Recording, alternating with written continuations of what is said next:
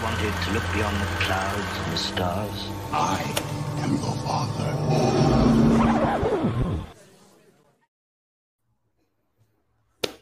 Sono riuscito a gestire le sigle in maniera appropriata. Dai, dopo tre mesi di dirette ce l'abbiamo fatta e forse ci riesco anche alla fine. Ragazzi, buonasera a tutti, buonasera. Io ho un po' paura di questo video, non ve lo nascondo anche perché intanto c'è già qualcuno collegato. Ciao Lorenzo, buonasera, buonasera a Frammenti, dopo leggerò il tuo commento in contesto. Ho un po' paura di questo video perché prima di andare in onda mi sono messo a prendere degli appunti perché ho tante cose da dire su questo film di Lana Wachowski e sono venuti fuori tre pagine di appunti. mi faccio un po' paura da solo, ma eh, mai come in questo caso eh, trovo necessario rafforzare la discussione che eh, ho già iniziato la settimana scorsa quando ho recensito House of Gucci e West Side Story insieme. Tra l'altro il video ha ricevuto un bel numero di visualizzazioni e di questo vi ringrazio infinitamente.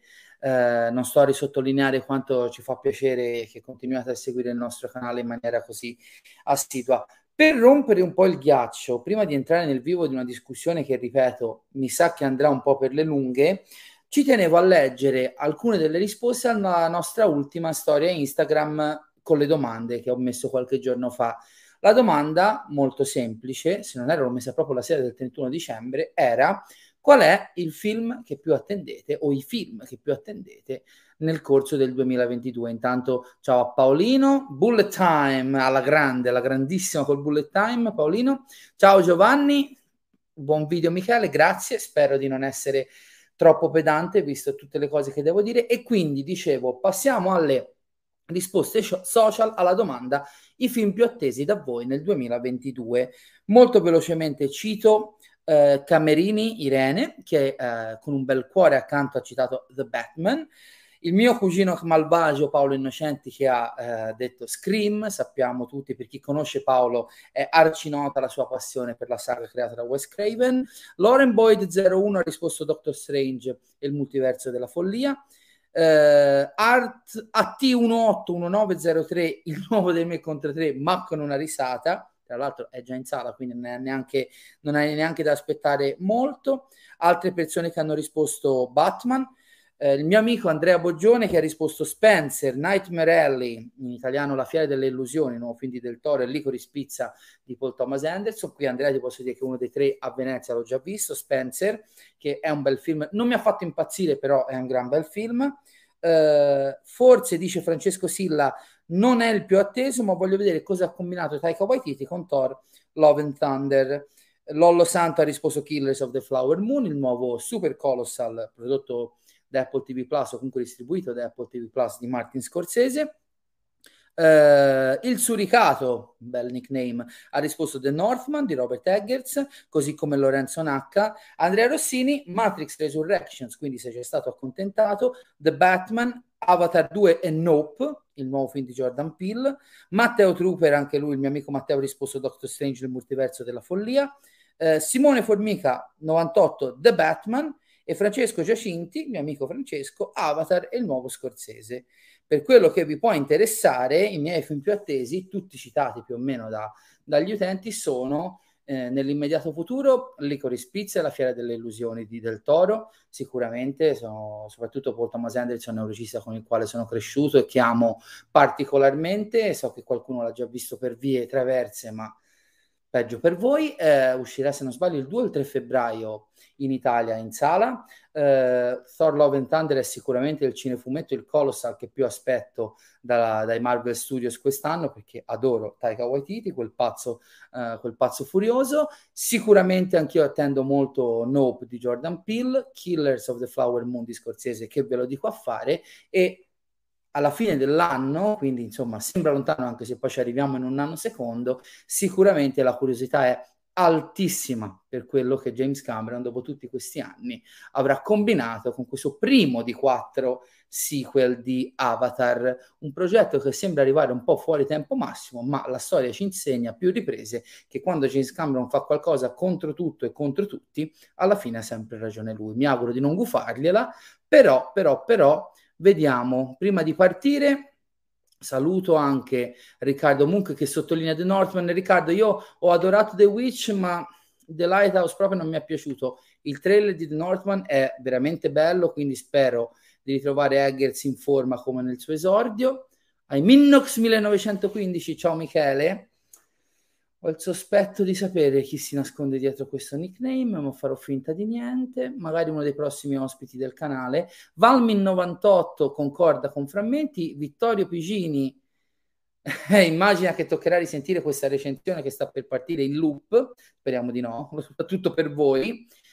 Salve Michele, non vedo l'ora di sentire la tua disamina su quello che per me vale come efficace e coerente atto conclusivo di una bellissima saga. Autoironia a favore dell'epicità del passato. Wow! Allora, ci sono già tantissimi commenti. Ciao Alessio, ciao Alessandro.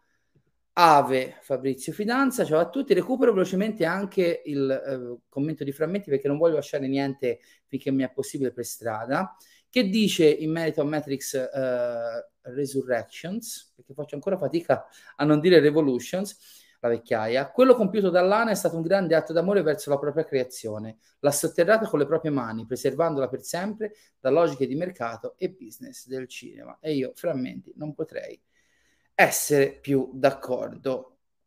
Fabrizio, tra l'altro la fotografia è a opera di eh, Daniele Massaccesi, per chi non lo sapesse, figlio del regista di culto negli anni 70-80 eh, Gio D'Amato, grande, grandissimo maestro del cinema di genere artigianale che fu, e di eh, John Toll, un signore che ha vinto due Oscar consecutivi nel 95 e nel 96 per Vento di Passioni e Braveheart. La fotografia e tutto l'aspetto estetico del film sono di livello ottimo.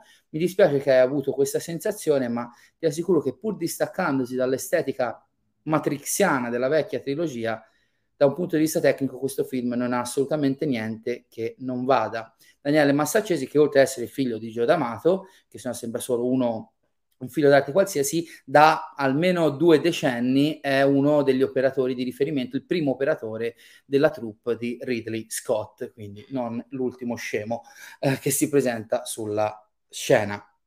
Allora, intanto facciamo quello che bisogna fare e specificare uh, a, alle persone che ci stanno seguendo e che ci seguiranno che questa recensione che sta per partire di Matrix Resurrections è completamente spoiler, quindi non seguite il video se non avete visto il film o comunque se gli spoiler vi danno fastidio, recuperateci in un secondo momento, altrimenti e respirone, buttiamoci. Partiamo, visto che se no il discorso è troppo breve, partiamo un pochino da lontano. Il mio rapporto con la vecchia trilogia di Matrix. Un rapporto che ho già eh, analizzato eh, en passant nel primo video che io e Leonardo Rinella abbiamo registrato per questo canale e soprattutto nelle ultime settimane ho analizzato abbastanza in profondità nelle, tre, nelle ultime tre settimane sul canale di Mattioschi nella nostra rassegna del martedì pomeriggio relativa alle saghe cinematografiche. Giusto ieri abbiamo finito i tre martedì dedicati a Matrix, Matrix Reloaded e Matrix Revolutions. Ricordatevi le S in fondo perché non è Revolution non è Resurrection sono Revolutions e Resurrections. Ormai è diventata una, una sorta di battuta però ricordiamoci le S in fondo Dunque, il rapporto è molto stretto. Il mio rapporto con Matrix è un rapporto molto stretto. Ricordo ancora di aver visto il film il primo giorno di programmazione, al primo spettacolo, di essere arrivato un pochino, pochi secondi di ritardo per colpa del mio amico Marco, che è sempre un ritardatario tutt'oggi, che ha quasi 40 anni. E la prima immagine che io ho avuto di Matrix entrando in sala con la musica che era già partita era appunto il verde codice di caratteri verdi, che eh, verde codice caratteri verdi, ripetizione, scusatemi, eh, che scendeva sull'enorme schermo del cinema Odeon di, di Livorno. Fu amore a prima vista, fu amore a prima vista contro ogni aspettativa perché io da ragazzetto ero tutto tranne che un appassionato di fantascienza e ricordo anche che ci volle un po' di tempo affinché Matrix diventasse il grande film di culto che poi è diventato. Non fu, sì, ebbe successo, ma non, non fu subito oggetto di ammirazione universale anche da parte di un pubblico generalista. Se ne parlava molto fra appassionati, e all'epoca ne frequentavo pochissimi, soprattutto nell'ambito scolastico, i bei tempi quando essere nerd o appassionato di cinema era da sfigati e non eh, da fighi come ora, bei tempi da un certo punto di vista, ma anche no, e, e poi ho vissuto appieno completamente tutto il post-Matrix, il successo, eh, il dilagare ahimè, di occhiali da sole, eh, di vestiti di, dubbia, di, dubbio, uh, di dubbio gusto di, di, pelle nera, indossata da persone di dubbissimo gusto, e poi quattro Oscar vinti. Ricordiamoci che il primo Matrix ha vinto quattro Oscar su quattro nomination agli Oscar del 2000, montaggio sonoro, montaggio sonoro, effetti speciali distruggendo la concorrenza di Star Wars Episodio 1, La minaccia fantasma, che dovete assistere a questo trionfo, e, e poi all'annuncio dei sequel e l'arrivo dei sequel. Due film, sequel Reloaded e Revolutions, che eh, ho amato fin da subito, ma che ho dovuto faticare per comprendere proprio a causa della loro natura sgamba da un certo punto di vista. Io trovo che i due sequel di Matrix siano due film bellissimi, ma che tutt'oggi a rivederli, come ho fatto nelle ultime settimane, presentino da un punto di vista prettamente strutturale di scrittura cinematografico dei difetti sui quali si riesce a passare sopra solo grazie all'enorme cuore, all'enorme mente, al lavoro di mente che eh, le Wachowski, che all'epoca erano i Wachowski, ma le chiamerò le Wachowski per rispetto del, della loro storia personale, eh, avevano in serbo per la saga.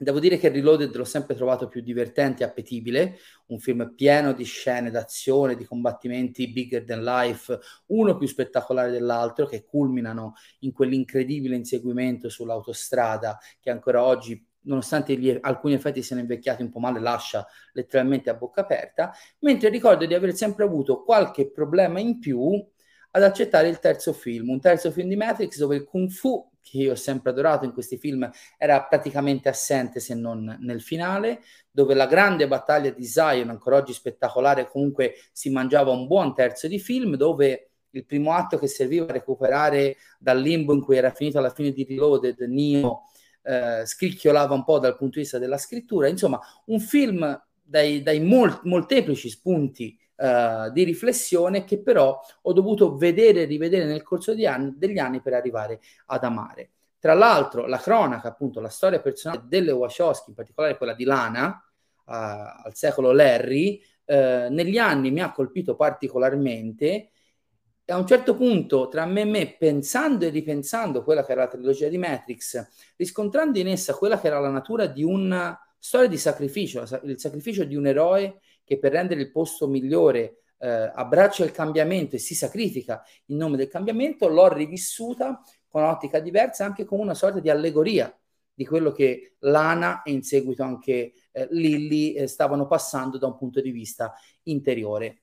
Dopotutto queste sono le tematiche che poi ritroveremo in tutto il loro cinema e anche nella serie TV Sense8 che hanno prodotto e scritto per Netflix, uh, Speed Racer, Cloud Atlas, Jupiter, Jupiter Ascending, i protagonisti di quei film non fanno altro che in tutti i mondi, in tutti i tempi in cui si svolgono le loro storie, combattere uno status quo che impone loro di essere qualcosa che non vogliono essere. Quindi il grido di libertà del cinema delle Wachowski è universale e arriva praticamente da tutti i loro film, incluso l'esordio precedente a Matrix, quel bound torbido inganno che in Italia e soprattutto tra i più giovani è poco conosciuto, ma che io vi consiglio caldamente di recuperare. Tra l'altro è questo Blu-ray qua che vedete con la scritta violetta. Ma insomma, The Matrix Resurrections. Mi ricordo di aver visto il primo trailer per questo film a Venezia lo scorso settembre mentre ero al, alla mostra del cinema. Ricordo appena eh, visto che era uscito il trailer di aver preso di, di fretta dalla borsa eh, dove portavo il computer le cuffie, di essermi messo in un angolo all'ombra e di averlo visto almeno tre volte consecutive adorandolo. Per me è veramente ancora oggi il trailer più bello dell'anno, del 2021, con un utilizzo a dir poco epico della canzone White Rabbit di eh, Jefferson, dei Jefferson Airplane, che tra l'altro ha, io non credevo, ma si trova, si ritrova anche all'interno del, del film. eh, di aver apprezzato appunto l'estetica, di aver trovato tanti elementi affascinanti, ma niente ancora mi poteva far sospettare fino a che punto la follia, detta in senso buono, di Lana si sarebbe spinta. Fino a quando non sono arrivati lo spot da un minuto e il secondo trailer qualche settimana fa, non, non mi ricordo eh, esattamente, ma credo fosse fine novembre, l'ultima settimana di novembre. In questi due eh, brevi filmati, soprattutto nello spot da un minuto, veniva reintrodotto in maniera importante, in maniera molto insistente, il concetto di déjà vu con il gatto che si scuote, che indica il cambiamento del sistema. Oltre a quello si notava nel secondo trailer un'inquadratura in cui su un muro, su un telo, veniva addirittura proiettata una scena del primo film, quella delle due pillole proposte a Neo da Morpheus, pillola, famo- le famose pillole blu e pillola rossa, e allora io ho iniziato un attimino a farmi dei film mentali. Ho detto, ma com'è possibile che in un film del genere io veda proiettato il primo film della saga di cui fa parte? Come mai si continua a parlare così tanto di déjà vu in queste presentazioni del film? Davvero Lana si sarà spinta così avanti da fare un film completamente teorico e metacinematografico, perché quello mi facevano pensare questi due, questi due video. Beh, sono andato a vedere il film la sera del primo dell'anno, è una mia tradizione andare al cinema il primo dell'anno, e la risposta è stata sì.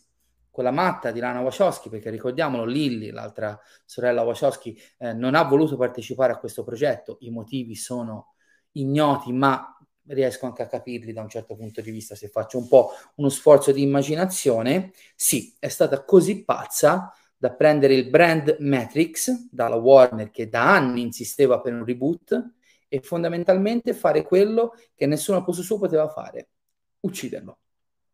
Ucciderlo e lo dico nel senso più gioioso della, della parola, la morte del brand Matrix alla quale assistiamo in questo film è il più grande atto d'amore di una creatrice nei confronti una sua opera. Questo film non è un reboot che mira alla nascita di una nuova saga. Questo non è un reboot che mira alla nascita di spin-off, serie tv, fumetti e videogiochi. Poi magari ci saranno, eh? perché anche in concomitanza con il film è uscita una demo dalla, dalla resa grafica spaventosa. È comunque un brand di, di proprietà della Warner Bros. e faranno quello che vogliono con il brand Matrix. Sicuramente da qui a 10, 20, 30 anni un reboot è possibile, ma non con le Wachowski, non con le creatrici di questo mondo e di questa mitologia. Perché quello che vediamo sullo schermo per 2 ore e 20, tra l'altro è il più lungo dei quattro film della saga di Matrix, è un omicidio voluto e appassionato di un creatore nei confronti della sua creatura.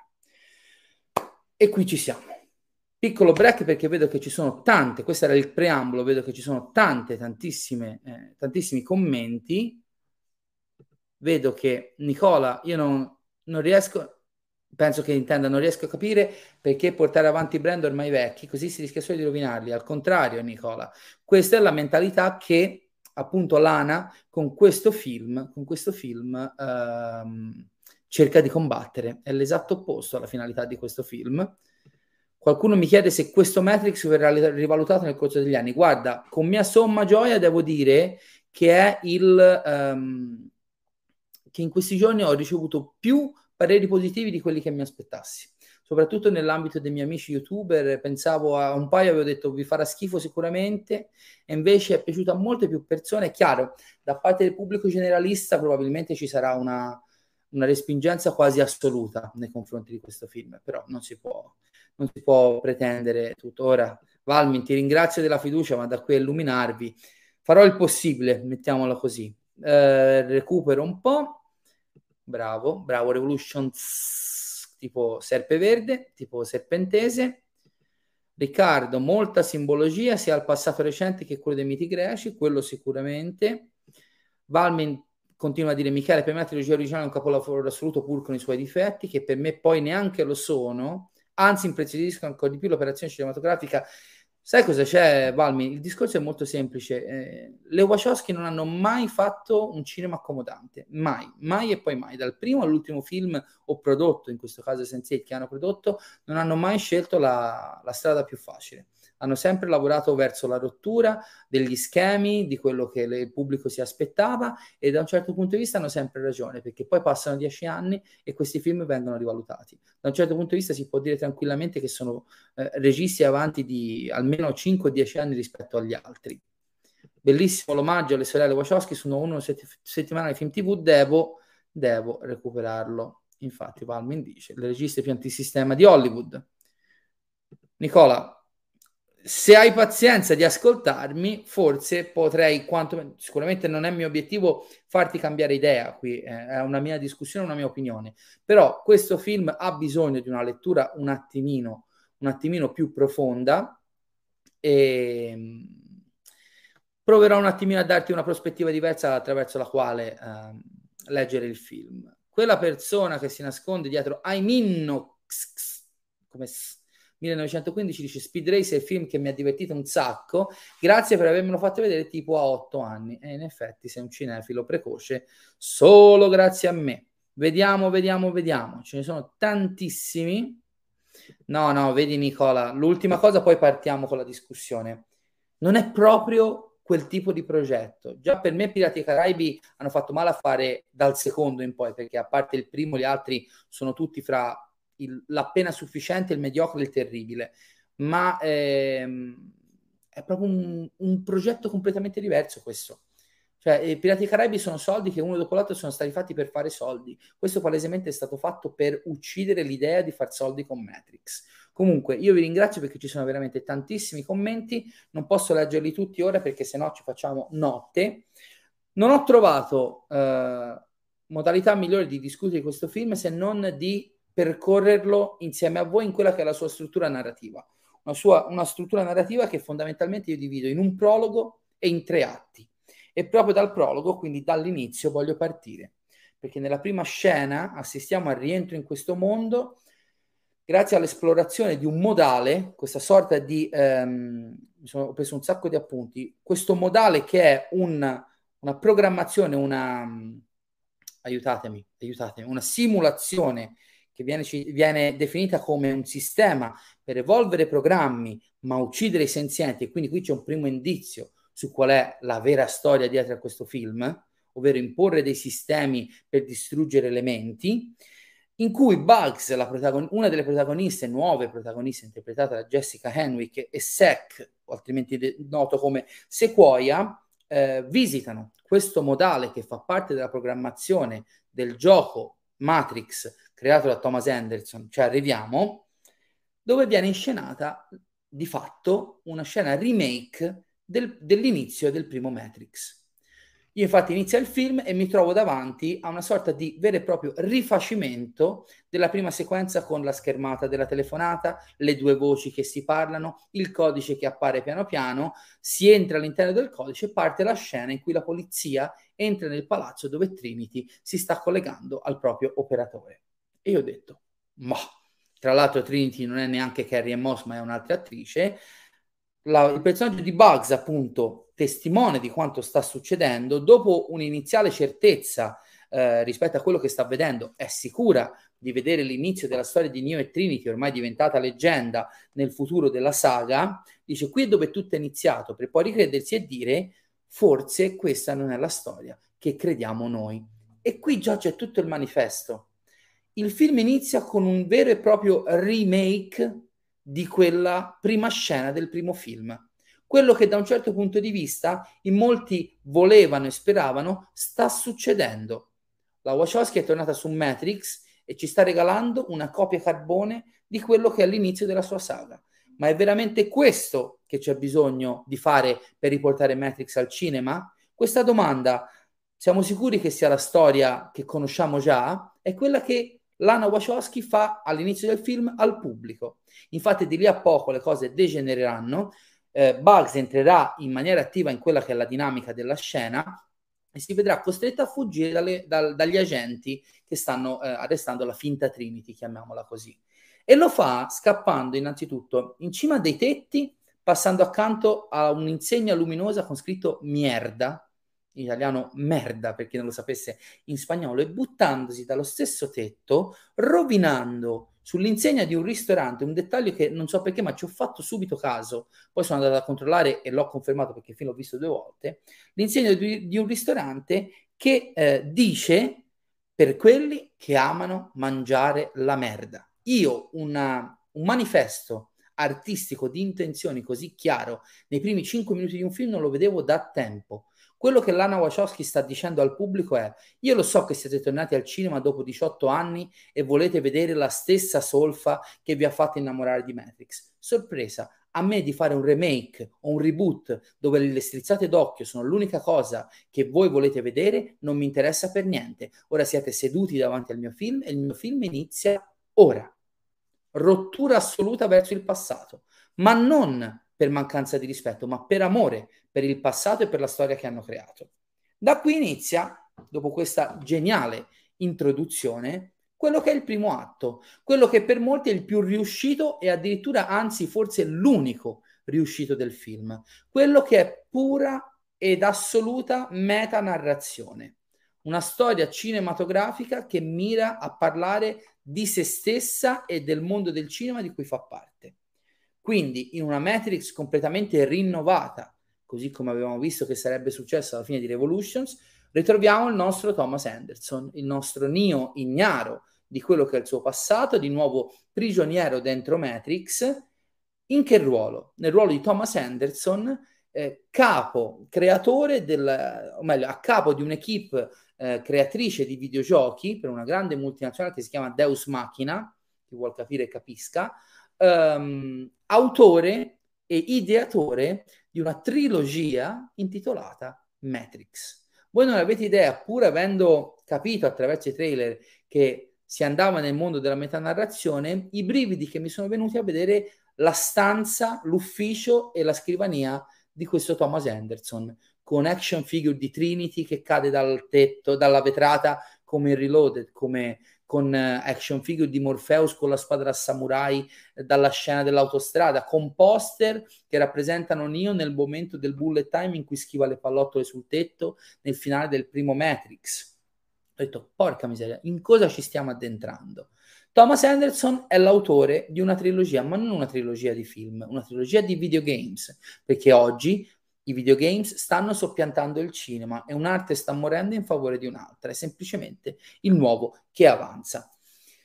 Lavora per questa Deus Ex Machina e il suo capo, guarda caso, è quella che è la nuova incarnazione dell'agente Smith, che sì è stato sconfitto da Neo alla fine di Revolutions, ma che è stato ripescato dal limbo in cui sarebbe dovuto finire da Matrix e dall'architetto, sul quale arriviamo a breve, affinché possa funzionare come catena assoluta di prigionia per Nio, perché è stato preso atto che più di lui nessuno sa tenere sotto controllo o sotto scacco Thomas Anderson, ovvero Nio.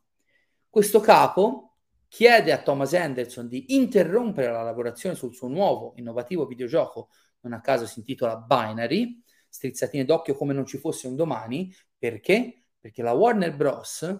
Hmm, la Warner Bros. pretende un quarto capitolo della saga di Matrix. Ripeto, ragazzi, io una roba. Se c'è un difetto, soprattutto in questa prima parte del film, quella che fondamentalmente piace a tutti, anche a quelli che detestano il film, che è un difetto, è di essere fin troppo palese in quello che cerca di fare. A tratti didascalico, ma è anche vero che così facendo poi si può permettere delle libertà nella seconda e nella terza parte, che molti criticano, ma che di fatto continua in maniera coerente e assolutamente intelligente questo discorso metacinematografico, non facendo però perdere alla mitologia della, della saga la sua importanza e la sua valenza. Quindi è un Thomas Anderson, scusate, è un Thomas Anderson in crisi, disperato, che vive in questa sorta di loop continuo delle sue giornate, che passa tra lavoro, depressione in casa e allenamenti in palestra, eh, disperazione, difficoltà che lo porta a frequentare lo studio di un analista. E dove Jonathan Groff prende il posto di Hugo Weaving nei panni dell'agente Smith in maniera brillante, quella che per me è stata veramente la sorpresa da un certo punto di vista di questo film è stato Neil Patrick Harris, non che non sia un bravo attore, ma io non lo amo particolarmente, non sono un grande fan di How Met Your Mother, perdonatemi, che nei panni dell'analista eh, por- riporta in vesti diverse sullo schermo quello che noi conoscevamo come l'architetto, di fatto il deus ex machina di tutto il mondo di Matrix, che scende in campo direttamente nella vita di Neo, non al contrario della vecchia trilogia in cui se ne stava nella sua bella stanza piena di schermi semplicemente ad osservare, perché è consapevole di quanto Neo sia pericoloso e soprattutto di quanto sia pericoloso Neo qualora dovesse eh, riprendere coscienza della sua natura e della natura del suo rapporto con Trinity. Non a caso, dove Jonathan Groff, agente Smith, veste sempre di blu, almeno nella prima parte in cui fa il capo di, uh, di Neo, l'analista indossa uno sgargiante paio di occhiali blu e dà eh, ricette mediche a Thomas Anderson per riempirsi la bocca di pillole blu. Quindi due personaggi che in tutto e per tutto rappresentano il controllo che Matrix vuole imporre sulla mente di Thomas Anderson. Ovviamente questo è diciamo, il preambolo. Nella vita di tutti i giorni questo Thomas Anderson incontra Tiffany, che di fatto è Trinity, entrambi sono rientrati in Matrix con un nuovo aspetto. Noi li vediamo come Keanu Reeves e Carrie Ann Moss, tra l'altro entrambi molto bravi e funzionali a quello che il film cerca di fare con i loro personaggi, ma attraverso un gioco di riflessi si nota che dagli altri vengono percepiti con aspetti e caratteristiche completamente diversi. Eh, Tiffany Trinity è una bionda con due figli e un marito, eh, Thomas Anderson invece è un vecchio un po' stempiato con i capelli lunghi dalle parti e una barbetta incolta.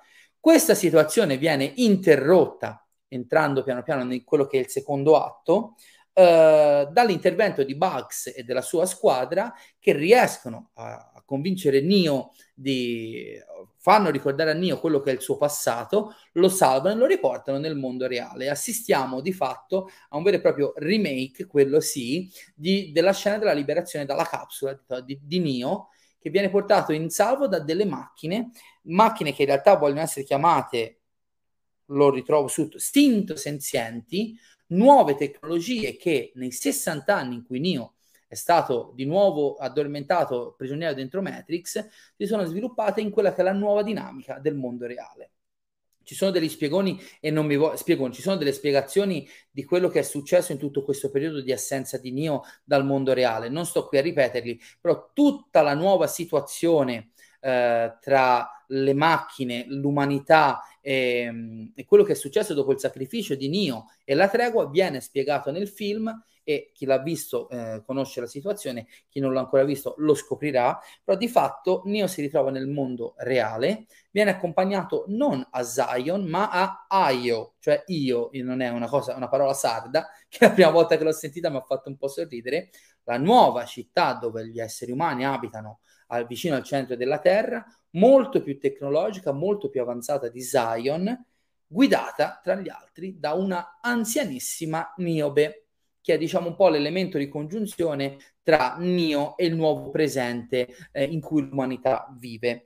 Un'umanità che, eh, tra le altre cose, ha trovato sì un modo migliore di vivere, ma è anche un modo migliore che ha un pochino reso addormentata, un pochino più pigra l'umanità. A un certo punto, se non sbaglio, me lo sono scritto, uno dei più giovani eh, dice abbiamo, stiamo più attenti ad avere le fragole, visto che fanno vedere che hanno la frutta, che a liberare menti. È come se in questa nuova, almeno apparente libertà, l'umanità abbia perso l'interesse per combattere e eh, abbia trovato un maggiore interesse nel mantenere quei pochi privilegi che hanno ottenuto. Anche qui, questo è un volo pindarico più mio, però eh, mi sembra che ci sia una certa critica anche per il mondo degli appassionati come noi che vivono e respirano cinema. Della serie, sì, ci sono qualcuno, qualcuno di voi è lì fuori e resiste contro il cinema, comunque la narrazione preconfezionata, ma questo non vuol dire che potete stare sugli, eh, adagiarvi sugli allori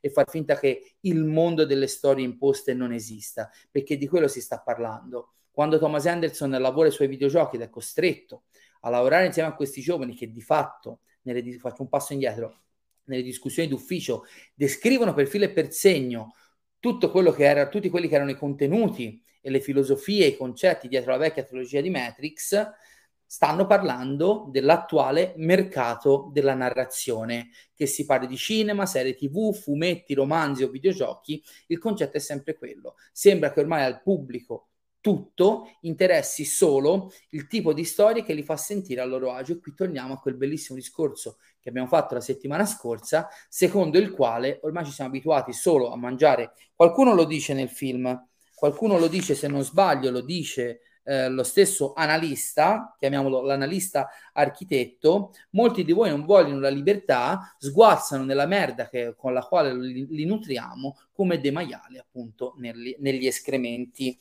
Ripeto, è una metafora talmente palese quella che Lana Wachowski fa attraverso questa storia.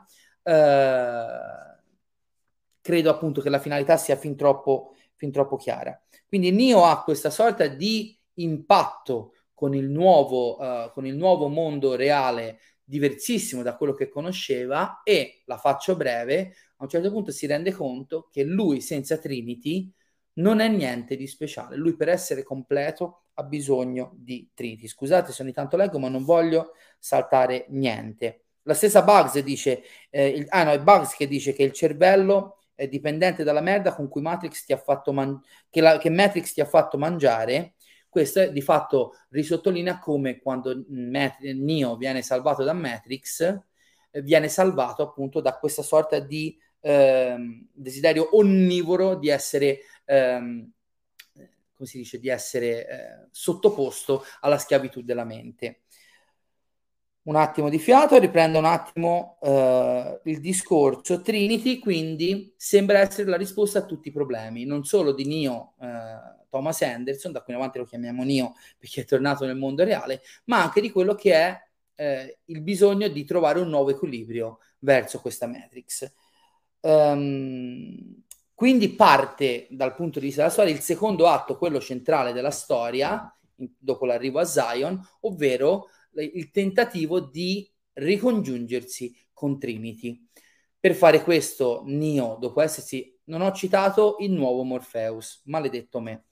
Nel, nella prima scena, nel modale creato da Thomas Anderson per il videogioco Matrix, eh, Bugs incontra un agente Smith che in realtà ha le sembianze di un giovane Morpheus che lei risveglia e salva da quella situazione, facendo di, di fatto nascere un nuovo Morpheus, un Morpheus che non esiste se non nell'immaginario e nelle invenzioni tecnologiche del Thomas Anderson, prigioniero di Matrix.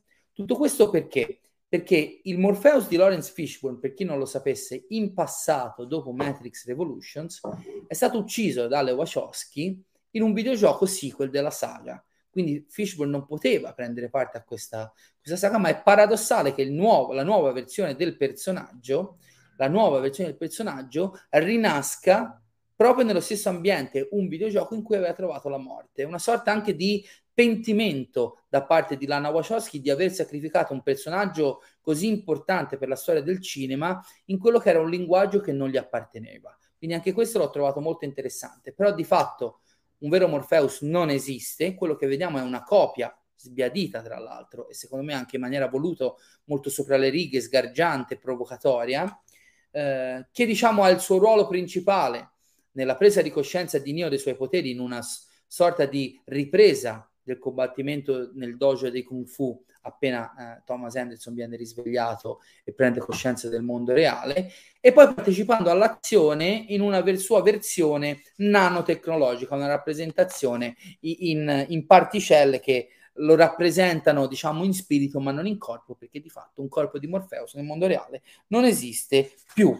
Dicevo, per recuperare, eh, per cercare di rientrare in contatto e di convincere a liberarsi Trinity, eh, parte una nuova missione all'interno di Matrix di Neo, Bugs e di tutta la squadra, tra l'altro eh, formata da molti attori eh, recuperati da Lana Wachowski dalla sua serie ne- eh, diretta e scritta per Netflix Sense8. Eh, Neo rientra in Matrix e se la deve rivedere di nuovo con l'agente Smith, che di fatto è, è completamente soggetto a quello che è il rapporto con Neo, che lo fa attaccare da un gruppo di esuli capitanati o comunque accompagnati da un cameo di lusso del film, ovvero quella del merovingio decaduto Lambert Wilson, che non lo dite a nessuno, ma sto cercando di portare sul canale nelle prossime settimane. Siamo in contatto via mail in questi giorni e ne stiamo discutendo incrociamo le dita, eh, torna nel ruolo bizzarro di Merovingio, questa sorta di gangster del sottobosco ribelle di Matrix, programma ribelle del sottobosco di Matrix, e fondamentalmente fa questa breve apparizione molto divertente in cui vestito di stracci, con i denti neri, la pelle sporca, eh, fa un po' il grillo parlante della situazione, eh, si lamenta del fatto che eh, quel mondo non è più quello di una volta, che si è perso lo stile e l'eleganza di una volta quando c'erano i libri e le belle storie, e sempre lì torniamo, si lamenta di Wikipedia e dei siti internet, di questo e di quest'altro, per poi auspicarsi a fine della sequenza, dopo che Neo e Smith avranno combattuto nel sotterraneo del palazzo dove erano arrivati, eh, di avere nuove possibilità di risorgere in realtà quali fran- nuovi franchise, spin-off e, e sequel. Eh, una partecipazione fin troppo sopra le righe, fin troppo palese in quello che vuol dire al pubblico, ma che dal mio punto di vista funziona e come. Subito dopo, quando Neo e compagnia raggiungono Trinity nella sua officina di moto, perché Tiffany, il personaggio in cui si era reincarnata, comunque è stata eh, riprogrammata Trinity, è un'appassionata di, mo- di moto, quando sembra che tutto stia andando per il bene, l'analista lancia il famoso déjà vu, vediamo arrivare il gatto maledetto che risistema tutta la situazione e frega Nio come con il bullet time, fermando il tempo, dicendogli in maniera anche molto arrogante e guascona quello che una volta era il tuo potere, adesso è la tua rovina, o una cosa del genere. Lui è palese che L'analista è la nuova versione dell'architetto. Ripeto, prima si parlava di un vecchio uomo chiuso in una stanza che osservava tutto, adesso si parla di qualcuno, di una figura che manipola, tiene schiava la mente e interviene direttamente sul campo. Lui dichiara di sapere che se Trinity e Neo si ritroveranno insieme, porteranno solo guai per quello che è il suo mondo perfetto e quindi gioca con loro e impedisce di nuovo che si possano ritrovare utilizzando quel bullet time che dopo il primo Matrix la saga tra l'altro non ha mai più usato, ma che di fatto è stato il primo biglietto da visita estetico e tecnologico della saga. Quindi qui si introduce in questa scena in maniera ancora più forte, qualora fosse necessario, il concetto che a questo giro la straordinarietà di Neo non sta tanto nell'essere l'eletto, ma in quanto nel provare dei sentimenti forti che lo legano a Trinity in una maniera così straordinaria per quelli che sono i canoni di Matrix e del mondo reale da renderli pericolosi. L'amore di Trinity e Neo può veramente mettere a soqquadro l'ordine prestabilito dalle macchine. In un flashback si vede anche che i due corpi, i corpi di Neo e Trinity morti nella città delle macchine, sono stati recuperati per ordine di questa, di questa entità che sono stati riutilizzati e rincapsulati proprio per creare una Matrix più forte che potesse, grazie alla, alla forza, alla potenza soggiogata del loro rapporto, tenere ancora più sotto scacco il genere umano. Da qui si arriva al terzo e ultimo atto. Il terzo e ultimo atto che è quello del salvataggio di Trinity. Un salvataggio che per motivi tecnici e tecnologici passa anche dalla collaborazione di Satie, la piccola bambina indiana che è cresciuta e diventata quel gran pezzo di ragazza che è Priyanka Chopra Jonas, perché è sposata con Nick Jonas dei Jonas Brothers, se non sbaglio, che interviene in aiuto di Neo e gli dà una chiave eh, tecnologica per intervenire prima che il sistema gli impedisca di entrare in contatto con Trinity. Tutta quest'ultima parte è anche probabilmente quella più ricca d'azione. Ehm, Rien- Neo rientra in Matrix, nel caffè in cui si vedevano tutti i giorni ad aspettarli ci sono l'analista e un sacco di forze dell'ordine, pronti a interrompere questo con- contatto, così come era successo in passato tra il Deus Ex Machina della città delle macchine e Neo, Neo fa un accordo con l'analista. Qualora Trinity si ricorderà, nel caso Trinity si ricorderà della sua natura, del suo passato e dei sentimenti che prova per lui, lui li lascerà andare cosa che di fatto dopo un momento, primo momento di esitazione succede, Trinity torna e ricorda chi è, inizia a combattere con Neo, ma l'analista, ripeto, per la conos- consapevolezza che loro due insieme sono i suoi più grandi e temibili nemici, fa il doppio gioco e cerca di fermarli. Chi arriva in aiuto della coppia? Inaspettatamente l'agente Smith. L'agente Smith che sì, è la è l'antitesi, è la nemesi di Neo, ma altrettanto odia quel sistema di cui per tanti anni è stato schiavo e che poi è lo stesso sistema che aveva eh, chiesto a Neo di distruggerlo. Quindi un doppio gioco che forse è un po' forzato dentro il film, ma che funziona benissimo grazie anche alla, alla spiegazione che il personaggio stesso fa della cosa. Da lì inizia la, la fuga finale, coadiuvati dalla squadra di Bugs, di Neo e Trinity a cavallo di una moto, e qui ci sono le, le trovate, diciamo, visive più interessanti. Questa orda di pillole blu, come vengono chiamate le persone ancora schiave di Matrix, che inizia a convergere sui ribelli per le strade della città come se fossero zombie, eh, le bombe umane, altre pillole blu che vengono fatte lanciare dalle finestre per fermare la fuga di Trinity e Neo. Fatto sta che grazie ai poteri di eh, Neo, che in questa sono completamente diversi da quelli del passato, non sa volare, per esempio, almeno in questa fase della, della storia. Sembra limitarsi solo a lanciare bombe di energia per fermare pallottole e altri oggetti, ma comunque dimostrando una forza fuori dal comune, finisce sul tetto di un grattacielo. Sul tetto di questo grattacielo Trinity finisce, diciamo, il suo percorso di risveglio e così come avevo capito dai trailer, lo fa rivedendo qualcosa che ha visto po- subito prima di morire Matrix Revolutions, la luce del sole. Quando vede questo, questo sole che sorge all'orizzonte sulla baia di quella che credo che nella realtà sia Sydney, perché il film è stato principalmente girato a Sydney e Toronto, quindi o l'una o l'altra, dice è bellissimo, così po- proprio come aveva fatto alla fine di Matrix Revolutions prima di morire, quel piccolo momento di bellezza prima del sacrificio finale affinché Neo potesse portare a termine la sua missione di eletto i due si guardano, i due si ritrovano, quando capiscono di essere in trappola decidono di saltare dal palazzo, ma non con fare eroico, non con voglia di libertà, ma con rassegnazione di un sistema che infine li ha sconfitti e li ha sottomessi. Non so perché le macchine si ribellano, è partito Siri, vi chiedo scusa. Ehm, si buttano e qui il grande colpo di scena che un po' tutti però ci aspettavamo non è Neo a volare a questo giro, ma è Trinity. Trinity, la, l'altra metà di Neo. Neo stesso ha detto una volta lei ha creduto in me, ora è il mio turno di credere in lei, che dimostrando poteri degni dell'eletto eh, è portatrice di quello che è il messaggio finale del film. Non c'è individuo che non sia completo con, con, eh, se non con la sua altra metà. Qualcuno l'ha banalizzata co- parlando di storia d'amore al di là del tempo, dello spazio e di Matrix. Io non credo che sia solo una questione di amore in quanto tale, oppure come storia d'amore melodrammatica in quanto tale, ma se, se c'è una cosa che questo film fa e sottolinea più, eh, più volte durante la sua durata, è sottolineare l'importanza dei sentimenti. Non è un caso che l'architetto della vecchia trilogia agente di controllo supremo eh, a capo della realtà di Matrix, in questo film diventi l'analista. Se all'inizio del ventunesimo secolo la paura e la battaglia più grande che l'uomo dovesse affrontare era quella di una tecnologia che stava piano piano, ma sempre in maniera più insistita, invadendo la nostra quotidianità, oggi, che come nel mondo reale, ma anche dentro Matrix, nella scena in cui tutti usano i loro device in ascensore da, davanti agli occhi di un Neo attonito, eh, abbiamo imparato a convivere con questa tecnologia e ne siamo da un certo punto di vista diventati schiavi, abbiamo sempre dalla nostra la possibilità di abbracciare quelli che sono la nostra umanità e i nostri sentimenti.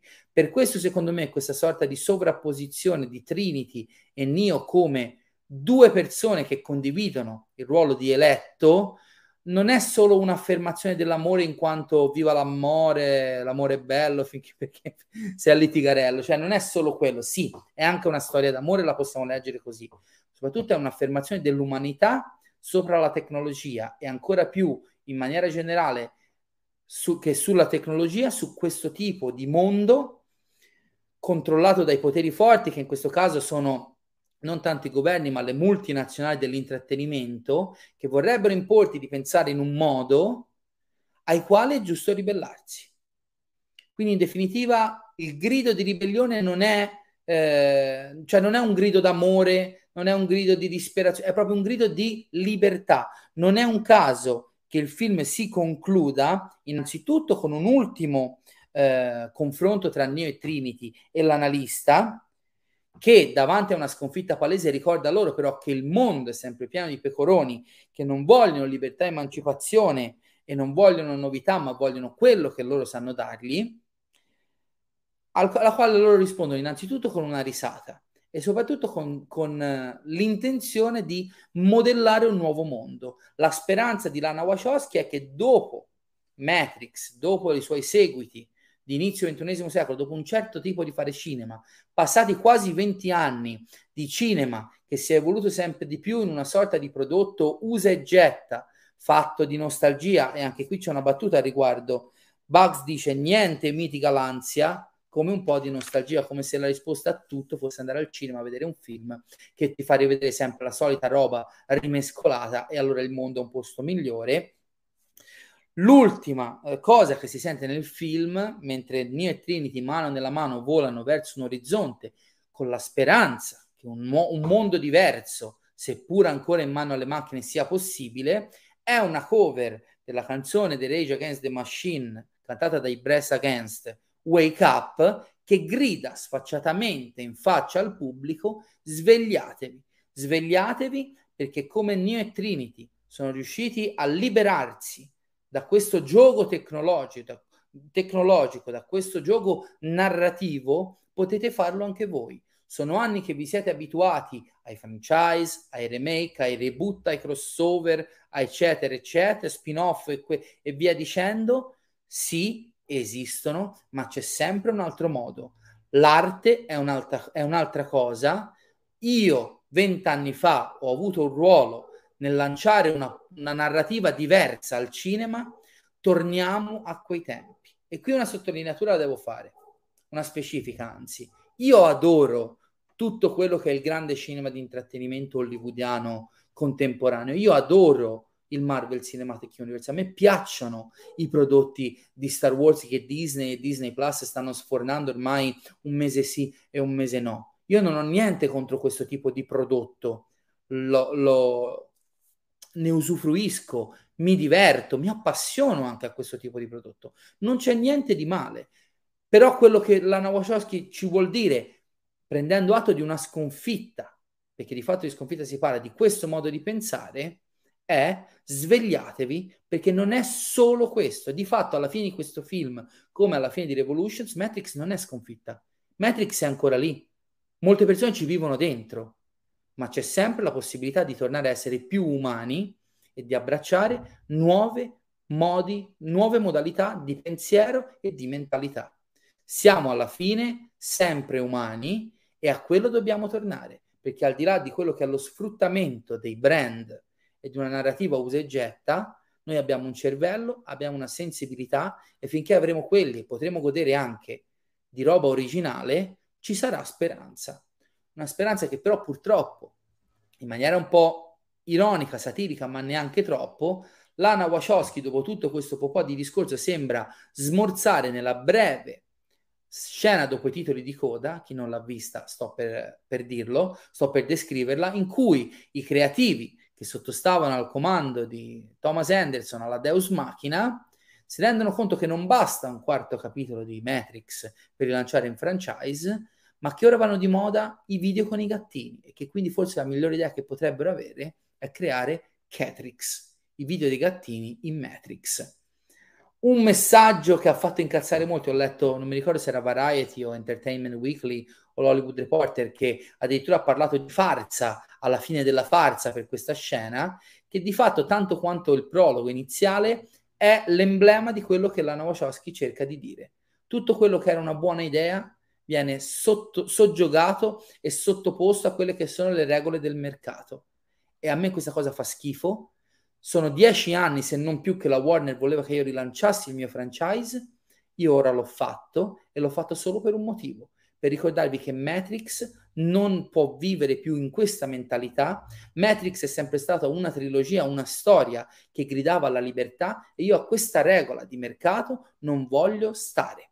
E quindi con questo film, che infatti a buona parte del pubblico generalista non è piaciuto e ha riscontrato un botteghino piuttosto deludente in tutto il mondo, è la pietra tombale di Matrix di Lana Wachowski con Keanu Reeves, Carrie e Moses e in questo caso Giada Pinkett Smith.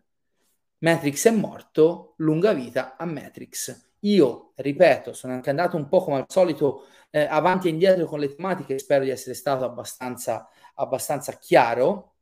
Non ho mai, erano anni che non assistivo a un grido disperato in cerca di libertà nel cinema commerciale hollywoodiano. Ci sono stati film che hanno cercato di rompere gli schemi, molti non so perché citano Gli ultimi Jedi come eh, riferimento a questo film. Non c'è niente di più lontano dagli ultimi Jedi di Matrix Resurrections. Sì, è vero, Matri- eh, gli ultimi Jedi cercava di rompere un po' quella, quella che erano gli stilemi e la tradizione di Star Wars, ma sempre comunque in ambito testuale e narrativo. Qui la, la natura metatestuale del film va al di là di quello che è la narrazione interna. Le ultime due cose che volevo dire da un punto di vista tecnico, molti dicono che mh, il film predica bene e razzola male perché nei primi 40 minuti si critica un certo modo di fare cinema per poi tradirlo quando inizia, diciamo, la trama di Neo nel mondo libero che vuole liberare Trinity, quando il film di fatto diventa un film più canonico di Matrix. Io non credo ci sia niente di più sbagliato, perché non solo tutto viene fatto sottotono, quando vedo che tutti criticano l'azione e i combattimenti di questo film dicendo che non sono all'altezza di, dei vecchi film, la Wachowski quello voleva, sottolineare come quel tipo di roba rivoluzionaria qua oggi a lei non interessa più perché lei l'ha già rivoluzionato il kung fu al cinema. L'ha già rivoluzionato il modo di fare il cinema d'azione. L'ha fatto 18 anni fa l'ultima volta, 22 la prima, con il primo e il terzo Matrix. Non interessava a lei fare questo film per creare un nuovo bullet time, per sperimentare nuove tecnologie. Pur essendo di ottima fattura, le scene d'azione e combattimenti di questo film sono volutamente sottotono così come tutti gli elementi che noi conoscevamo, la lotta a oltranza delle macchine contro le, degli uomini contro le macchine, Zion, città dis, disperata e incolore, sono completamente diversi da come li conoscevamo. Quindi la satira, perché io l'ho definita una satira questo film, perché di fatto è una satira di questo tipo di film, che nel prim- nella prima parte è fondamentalmente lanciata in faccia in maniera palesissima allo spettatore, continua in seguito proprio mettendo tutto, gestendo tutto sotto traccia, senza esagerare, senza voglia di mettere, um, di mettere in mostra le proprie qualità tecniche, tradendo anche le aspettative verso le dinamiche risavute della saga. Zion non esiste più, c'è io, Aio, come dicono nel film, una città che invece di combattere, sapendo che le macchine sono ancora là fuori, si accontenta di avere le fragole. Ed è tutto assolutamente coerente. Cos'è l'unica cosa che si permette in maniera giusta e intelligente eh, Lana Wachowski? Di innalzare però quello che appunto era da sempre il messaggio della saga. Ritroviamo la nostra umanità e gridiamo a tutti, a tutto il mondo, a Matrix, la nostra voglia di libertà. Da questo punto di vista, sì, la storia di Neo e di Trinity rientra in quelli che sono i canoni della saga, in maniera organica, soprattutto rispettosa di una leggenda, di una mitologia che lei ha creato. Va bene decostruirlo, ma non... Di fatto questo film rende ancora più importanti e eh, significativi i vecchi film. Che ripeto, va bene voler distruggere la propria creatura, ma oggi non distruggere e rendere ridicoli e ridondanti i vecchi film. Attraverso il percorso di riscoperta dell'umanità di Neo e di Trinity, ricorda a tutti cos'era veramente importante al centro della trilogia di Matrix. Non il bullet time, non i grandi effetti speciali, non il fatto che Neo fosse l'eletto. Se vent'anni fa essere speciali in Matrix voleva dire essere l'eletto, quindi fermare le pallottole e volare, oggi sia speciale in Matrix se riabbracciamo la nostra umanità, che essa significhi voglia di combattere, voglia di amare, voglia di essere liberi. E questa, secondo me, è la lettura attraverso la quale uh, Matrix Resurrections va letto, apprezzato e amato, perché io, ripeto, un film così desideroso di abbattere le barriere della mentalità uh, imposta dalle grandi major hollywoodiane non lo vedevo da anni. E il fatto che molte persone la respingono mi dimostra che uno, Lana Wachowski ha ragione da vendere e due, quando la settimana scorsa parlando di House of Gucci parlavamo di un pubblico sempre più voglioso di vedere al cinema non quello che il regista ha da offrire, ma solo quello che loro pretendono di vedere in un film, ripeto, Lana Wachowski ha ragione al 200%. Viviamo in questo periodo qui, il periodo in cui il cinema non può essere libero perché il pubblico vuole solo quello che pretende dopo aver visto il trailer. Se in Spider-Man No Way Home non ci sono Andrew Garfield e Tobey Maguire, il film fa cacare anche se è il più grande film di Spider-Man. Se in House of Gucci parlano come Super Mario, è ridicolo e non c'è possibilità di riflettere sul perché un regista ultra ottantenne che sono 40 anni, 50, che fa capolavori, abbia scelto questo, questa, eh, questo modo di usare il linguaggio per un motivo. Chiusura mentale, schiavitù della, della realtà preimpostata, benvenuti al Matrix del mondo reale che Lana Wachowski massacra, creando una satira durissima e comunque divertente, perché il film per me è divertente, che centra il punto alla perfezione. Quindi se andate al cinema e pensate di vedere un nuovo film di Matrix, fatto di scene d'azione bigger than life, di Neo che spacca tutti dalle botte a calci e pedate a kung fu, e dove tutto è super cool solo per il gusto di esserlo, siete destinati a essere delusi. Se invece, mi permetto di dire senza offendere nessuno, si accende un attimo il cervello e si cerca di dialogare con questo regista che palesemente fin dalla prima scena parla direttamente al suo pubblico, troverete un'esperienza cinematografica meta, cinematografica ricca, intelligente e appagante. Questo non vuol dire che dovete smettere di guardare film della Marvel, di Star Wars o di qualsiasi altro franchise. Ben venga il divertimento semplice, mi sento di dire. Ma ricordiamoci sempre che c'è un'altra via per vivere le nostre passioni, per vivere la nostra vita, ed è quella del cervello, del cuore e dell'umanità. E questo secondo me è il grande lascito che Lana Wachowski ci dona con questo quarto e ultimo capitolo, almeno per quanto la riguarda, della saga, della saga che ha creato insieme alla sorella Lilly. Io ho visto che c'è un milione di commenti, potete partire con le offese, io intanto recupero qualcosa. Vediamo se qualcuno uh, ha qualche spunto interessante di discussione. Allora, intanto una domanda. Qual è stato il, film, il mio film delusione del 2021? Bella domanda.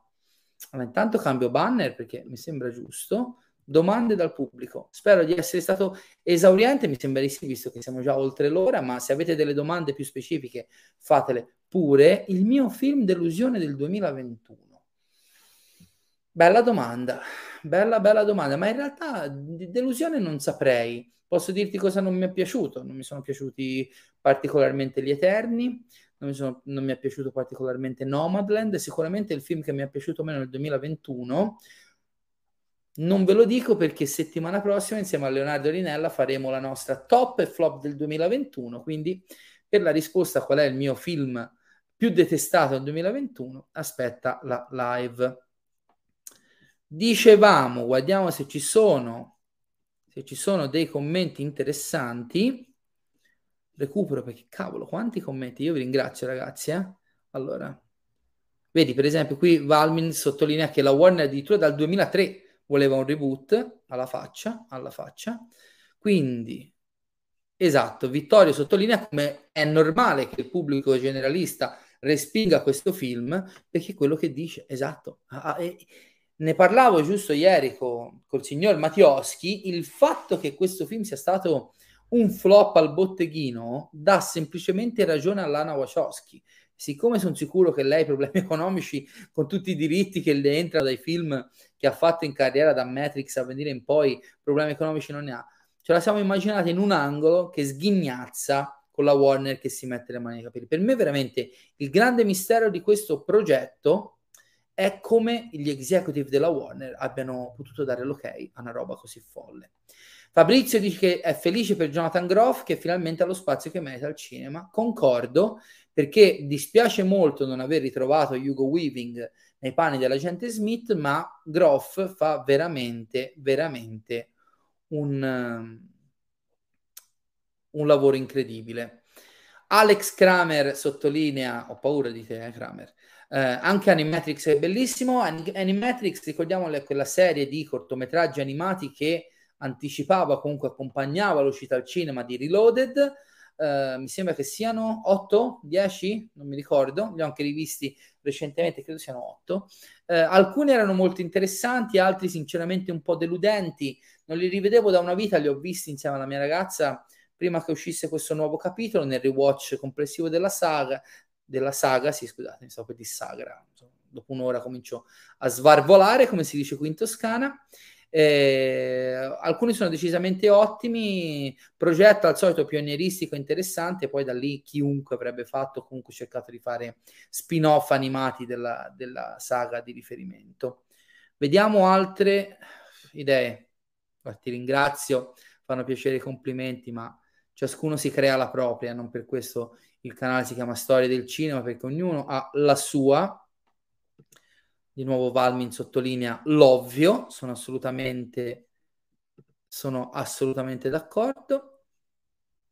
Alessio Paffi dice che personalmente mi sarebbe piaciuto vedere per più tempo nel film l'analista, ma io invece trovo che sia stato dosato in maniera giusta, essendo di fatto il Deus ex machina eh, che abbiamo già citato durante la disamina della storia, mi sembra che intervenga sempre nei momenti giusti durante i dubbi amletici del Thomas Anderson schiavo, eh, quando c'è la ribellione, quando c'è l'ultimo tentativo di salvare Trinity e l'ultimo confronto appunto a sconfitta accettata, ma eh, di fatto non davanti alla quale non vuole restare passivo. A me, tra l'altro, ripeto, Harris è piaciuto tantissimo e non lo davo per scontato. Un po' mi faceva paura la sua presenza uh, nel film.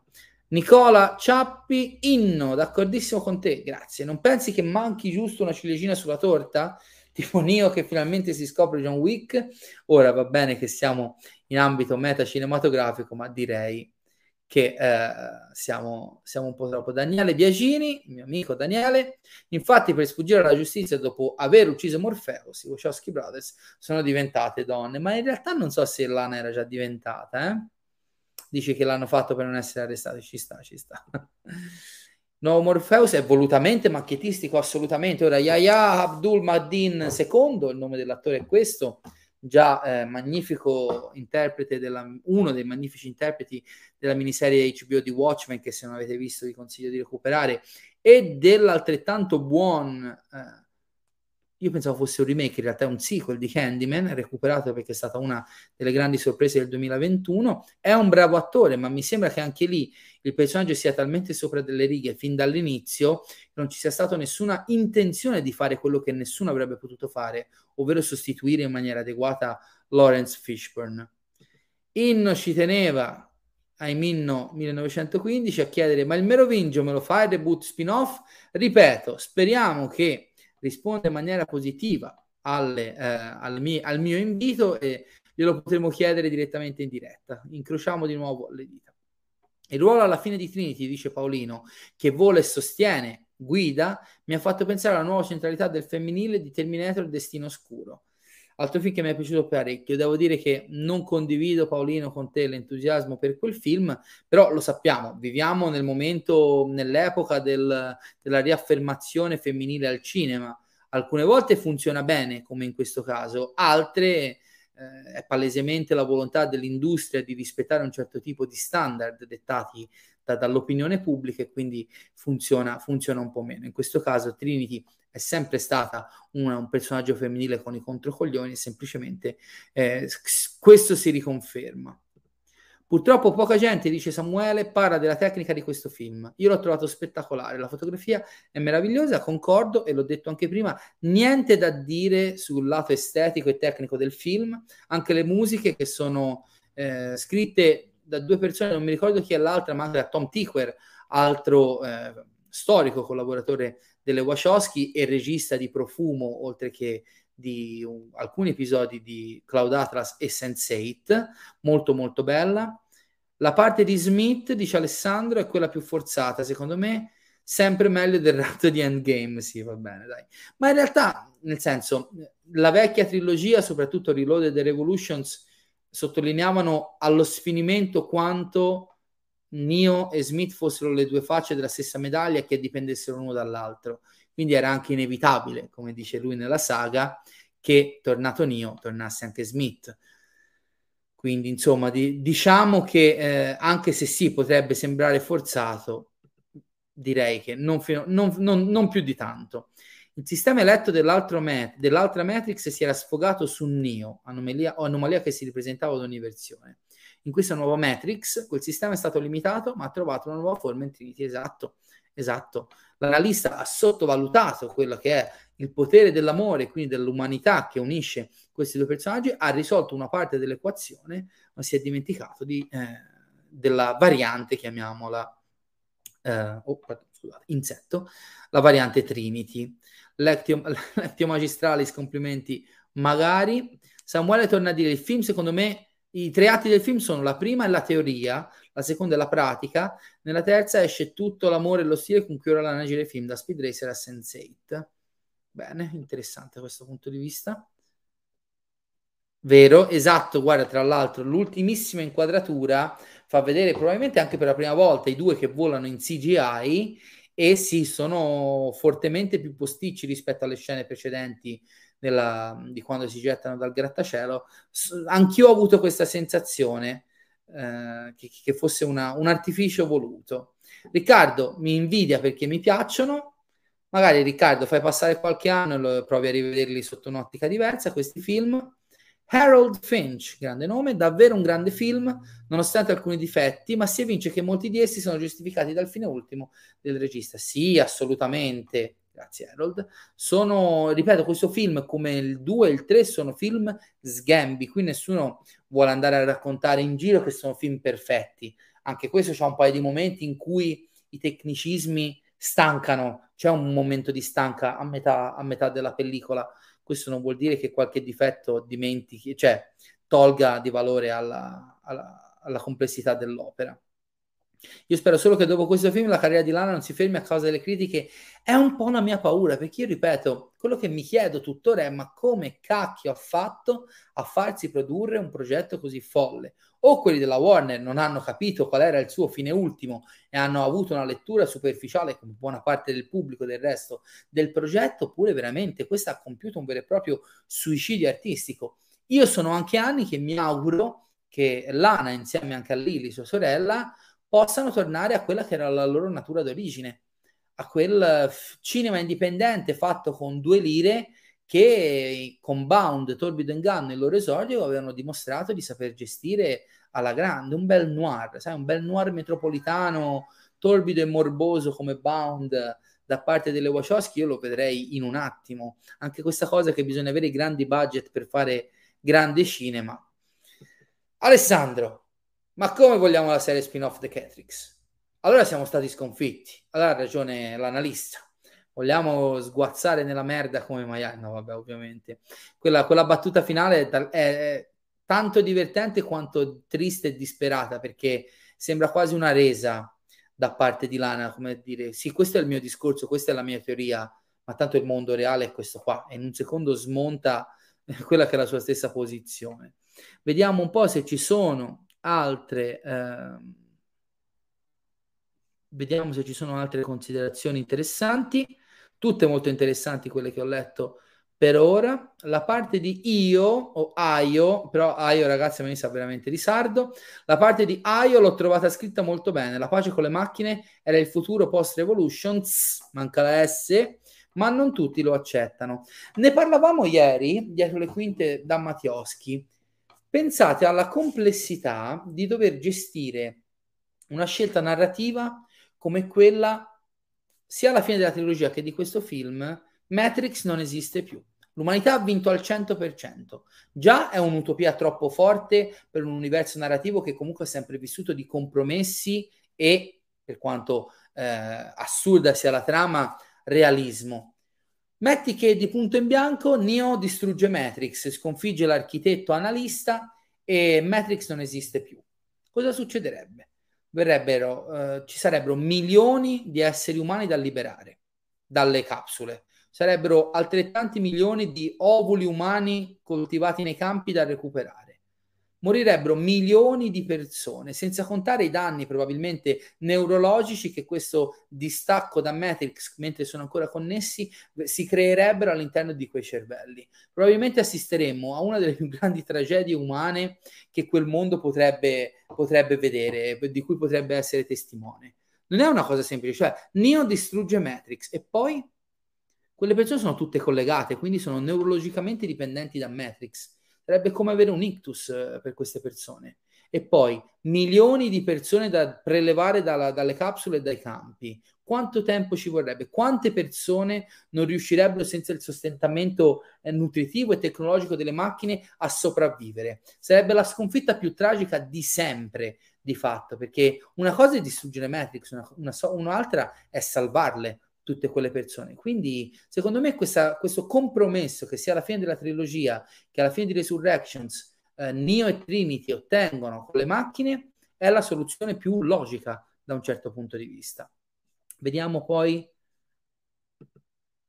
Hanno idee troppo grandi per la televisione e serie TV. Vedi senza hate che hanno tagliato perché è troppo costosa. Anche se devo, devo dire che ehm, la seconda stagione di Sense8 era tutto tranne che buona. La prima è splendida, la seconda Michele, sono commosso, 32 minuti di applausi solo per te.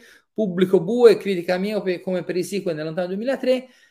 Ci vorranno degli anni magari. Io, io mi ricordo, ragazzi, io mi ricordo, ho una memoria assoluta che faccio schifo, per questo mi ricordo così tante cose. Mi ricordo i prequel di Star Wars spernacchiati che all'uscita della nuova trilogia sono diventati in automatico capolavori. Mi ricordo gli sberleffi e i sequel di Matrix che ora sono diventati dei classici ogni tanto ci vuole un po' di tempo e speriamo che col tempo tante persone cambino idea e anche se devo dire che mi aspettavo più, eh, molte più reazioni negative e vediamo, vediamo. Qui qualcuno parla di Spiral come film più brutto dell'anno. Vabbè, diciamo che è un film di cui non sentivamo il bisogno. Nicola, che spero sia ancora online, è il grande critico di Matrix oggi qui presente con noi. Domani provocatore, se domani non c'è sarà un ritorno al futuro 4, tu lo andresti a guardare? Andarlo a guardare? Sì, non ne sento il bisogno e Robert Zemeckis stesso ha sempre detto che finché lui, sa, lui e Bob Gale, lo sceneggiatore, saranno in vita, no, questo progetto non vedrà la luce. Io credo che per ora possiamo stare tranquilli. Poi domande un po' più generiche. Harold Finch. Il prossimo film che coinvolgerà l'hype del pubblico generalista sarà The Batman? Ti interesserà questo film? Beh, credo proprio di sì.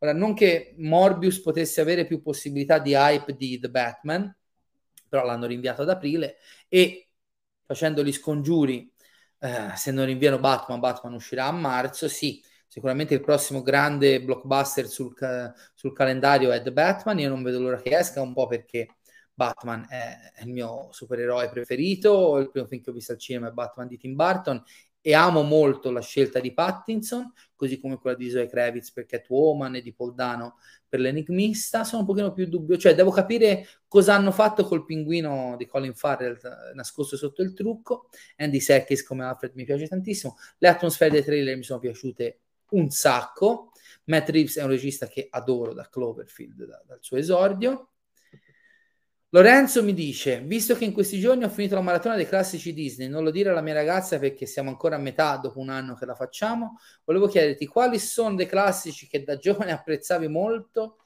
ma che poi riguardandoli hai rivalutato in negativo. Mm, ma guarda, ti dirò, forse Robin Hood?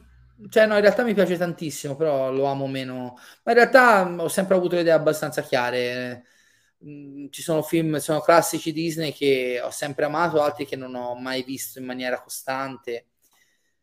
Eh, insomma, mm, cambiare idea così non, non mi è mai successo sulla Disney. Voi avete notato durante il terzo atto del film il salvataggio di Trinity di diversi parallelismi con la serie Sense8? Beh sì, eh, nel senso, alla fine Sense8 era non solo una, un'opera delle Wachowski, ma anche un'opera palesemente derivante da quella che era il loro modo di narrare legato alla trilogia di Matrix. Faustino dice che questo film l'ha trovato pura poesia e questo mi riempie di, di gioia. Riccardo Munk dice che nel terzo capitolo Neo viene accecato come di Poré, vede e sarà cieco. Qui è come se la regista volesse accecarci per farci vedere più chiaramente lo stato del cinema. E poi sono io che faccio le lezioni universitarie, bella, bella riflessione, Riccardo. Siamo quasi in chiusura, smettete di scrivere perché poi a me viene da leggervi tutti. Così a caso, cosa ne pensi di Minority Report e di Tom Cruise? Film che adoro, che ho sempre adorato, come tutti i film di Spielberg, tutti, lo risottolineo. Tom Cruise è uno dei, degli attori crescendo negli anni 90 è impossibile non amare Tom Cruise, anche perché è un grandissimo, grandissimo attore, spesso molto sottovalutato. Vediamo, curioso per Licorice Pizza, potrebbe essere definitivamente il film dell'anno, potrebbe, l'ho già detto all'inizio, magari non ti eri ancora collegato. Adoro Paul Thomas Anderson fin da quando ero ragazzetto, ho visto Boogie Nights che avevo a malapena 14 anni, quindi è un regista a cui sono molto affezionato. E questo film lo riporta un po' dopo alcuni film in costume o comunque da, da respiro un po' più epico, per quanto, cioè, nel contesto della, del, della sua filmografia, ha una natura più vicina a quelle del, dei suoi esordi. Sono molto molto curioso anche per la presenza del figlio del compianto, Philip Seymour Hoffman. Questo non lo leggo, Valmin. Vediamo un po'. Edoardo, e quest'anno ricorrerà il decimo anniversario del magnifico Cloud Atlas. Sogno una collaborazione fra le Wachowski e Carpenter, ma quest'ultimo è interessato ad altri campi oramai da molto tempo. Allora, Cloud Atlas è un film incredibile dal mio punto di vista, io lo adoro, ricordo che al cinema rimasi a bocca aperta per tutte le quasi tre ore di durata. Sulla collaborazione con Carpenter già è difficile che tornino a lavorare da sole le Wachowski dopo questa sorta di suicidio artistico commerciale, addirittura con Carpenter. Poi ti devo dire la verità, non so quanto potrei trovarli affini. Sì, hanno una sorta di poetica legata alla ribellione verso il sistema che potrebbe potrebbero combaciare queste due poetiche, però poi ricordiamoci anche che Carpenter, eh, ogni tanto sbagliamo a idealizzare, ricordiamoci che Carpenter ha i suoi 80 anni, forse anche di più se non sbaglio.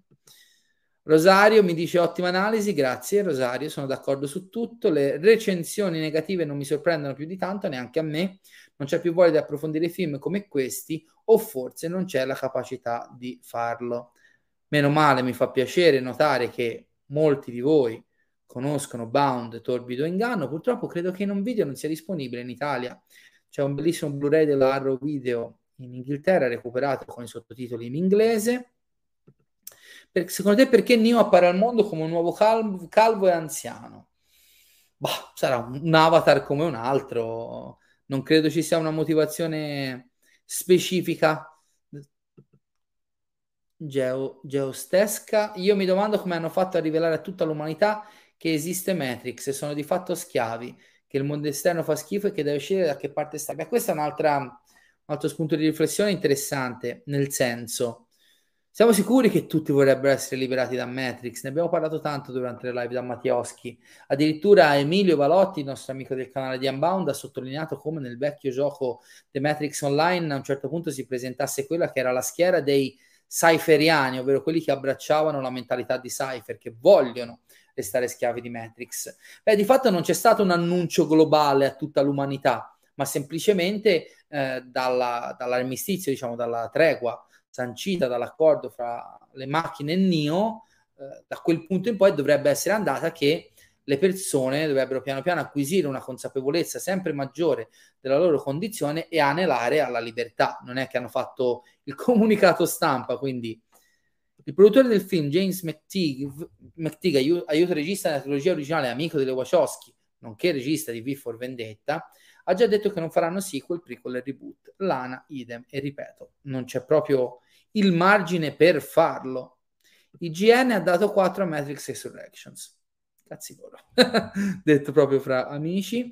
Un saluto a John117 TV che mi dà il buon pomeriggio e io te lo, te, lo, te, lo, te lo, do altrettanto. Trovo le tue analisi sempre ottime. Grazie, grazie mille.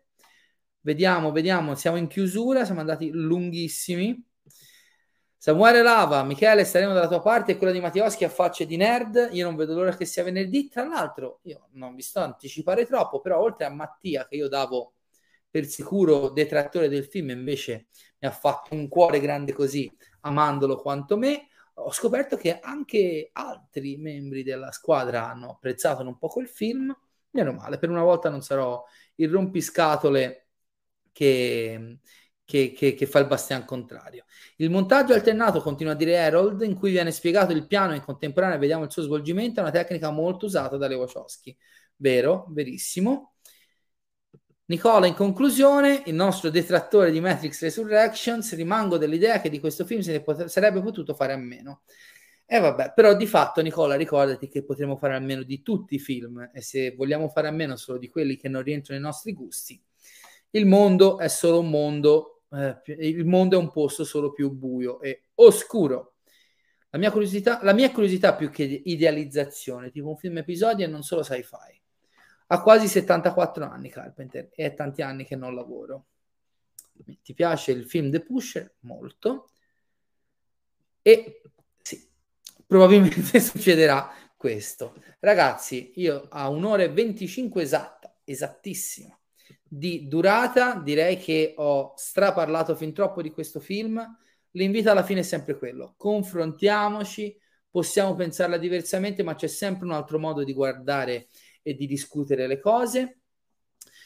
Sono contento di aver fatto questa disamina, spero di non aver fatto discorsi troppo del manga a questo punto, perché sono sempre eh, in fase di come si dice, sto ancora imparando a parlare da solo davanti alla macchina presa, mi trovo molto meglio nei talk perché almeno c'è il dialogo e litighiamo con i miei amici, è sempre più facile confrontarci con qualcuno e non solo con la, con la webcam che ci troviamo davanti. Direi che questo è tutto per la maxi recensione di The Matrix Resurrections che dal mio punto di vista ha aperto alla grande un 2022 che mi auguro sia un anno intanto un po' più tranquillo de- degli ultimi due passati, ma ormai dirlo è quasi fare retorica, ci siamo tutti un po' rotti le scatole, e soprattutto che sia un grande anno di cinema. I titoli, come alcuni li abbiamo citati all'inizio, altri ancora dobbiamo conoscerli o comunque fissare sul calendario, sembrano promettere più che bene.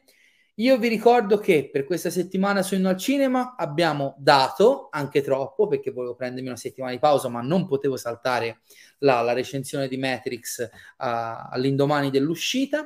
Torneremo dopo uh, la prossima settimana con il grande rientro finalmente di quel marrano assente di Leonardo Rinella per una puntata di inizio anno dedicata alle classifiche top e flop del 2021 Dopodiché, come vi ho già anticipato, per me gennaio 2022 è un anno molto importante perché si celebra l'uscita in Italia, vent- il ventennale dell'uscita in Italia della Compagnia dell'Anello. In occasione di, questa, di, di, di questo anniversario ho in programma di lanciare un nuovo formato sul, sul, canale, quello dei Watch Together, e di lanciarlo appunto con la compagnia dell'anello. Ognuno di noi si prenderà un bel secondo schermo in casa propria, senza volume io, con il volume voi, io mi metterò le cuffie come abbiamo fatto da Mattioschi in queste settimane e ci guarderemo e commenteremo insieme come primo film, poi come appuntamento mensile, bisettimanale, vedremo un film che amiamo particolarmente. Partiamo con la Compagnia dell'Anello il, il limite è, è, veramente il cielo. È una cosa che mi sono divertito a fare da Mattia e che voglio fare anche con titoli che, che interessano me personalmente, quindi vorrei anche alternare film più famosi come appunto Il Signore degli Anelli, Star Wars o qualche eh, cinefumetto a qualcosa di un pochino più pregno e sostanzioso, magari un po' di cinema d'autore. Spero che mi vogliate seguire anche in questa nuova avventura. Se tutto va bene, porterò eh, Lambert Wilson, il Merovingio sul canale e anche Daniel Falconer, questa volta lo anticipo direttamente, della Weta Workshop per parlare del suo lavoro sulla trilogia del Signore degli Anelli. L'invito è sempre quello, condividete il canale, condividete questi video, attivate la campanella delle notifiche per sapere quando ci sono nuove pubblicazioni, seguite i canali social di Instagram e Facebook di Inno al Cinema. Direi anche basta, un abbraccio a tutti che sia un bell'anno questo 2022. Alla prossima e andate a vedere Matrix Resurrections e svegliate, come dice la canzone finale del film, le persone che conoscete e non l'hanno apprezzato. Un abbraccio a tutti e alla prossima. For Frodo. The purpose of civilization is to be able to empathize with other people beyond the clouds and the stars. Show me the money. Show me the. I want the truth. You handle the truth.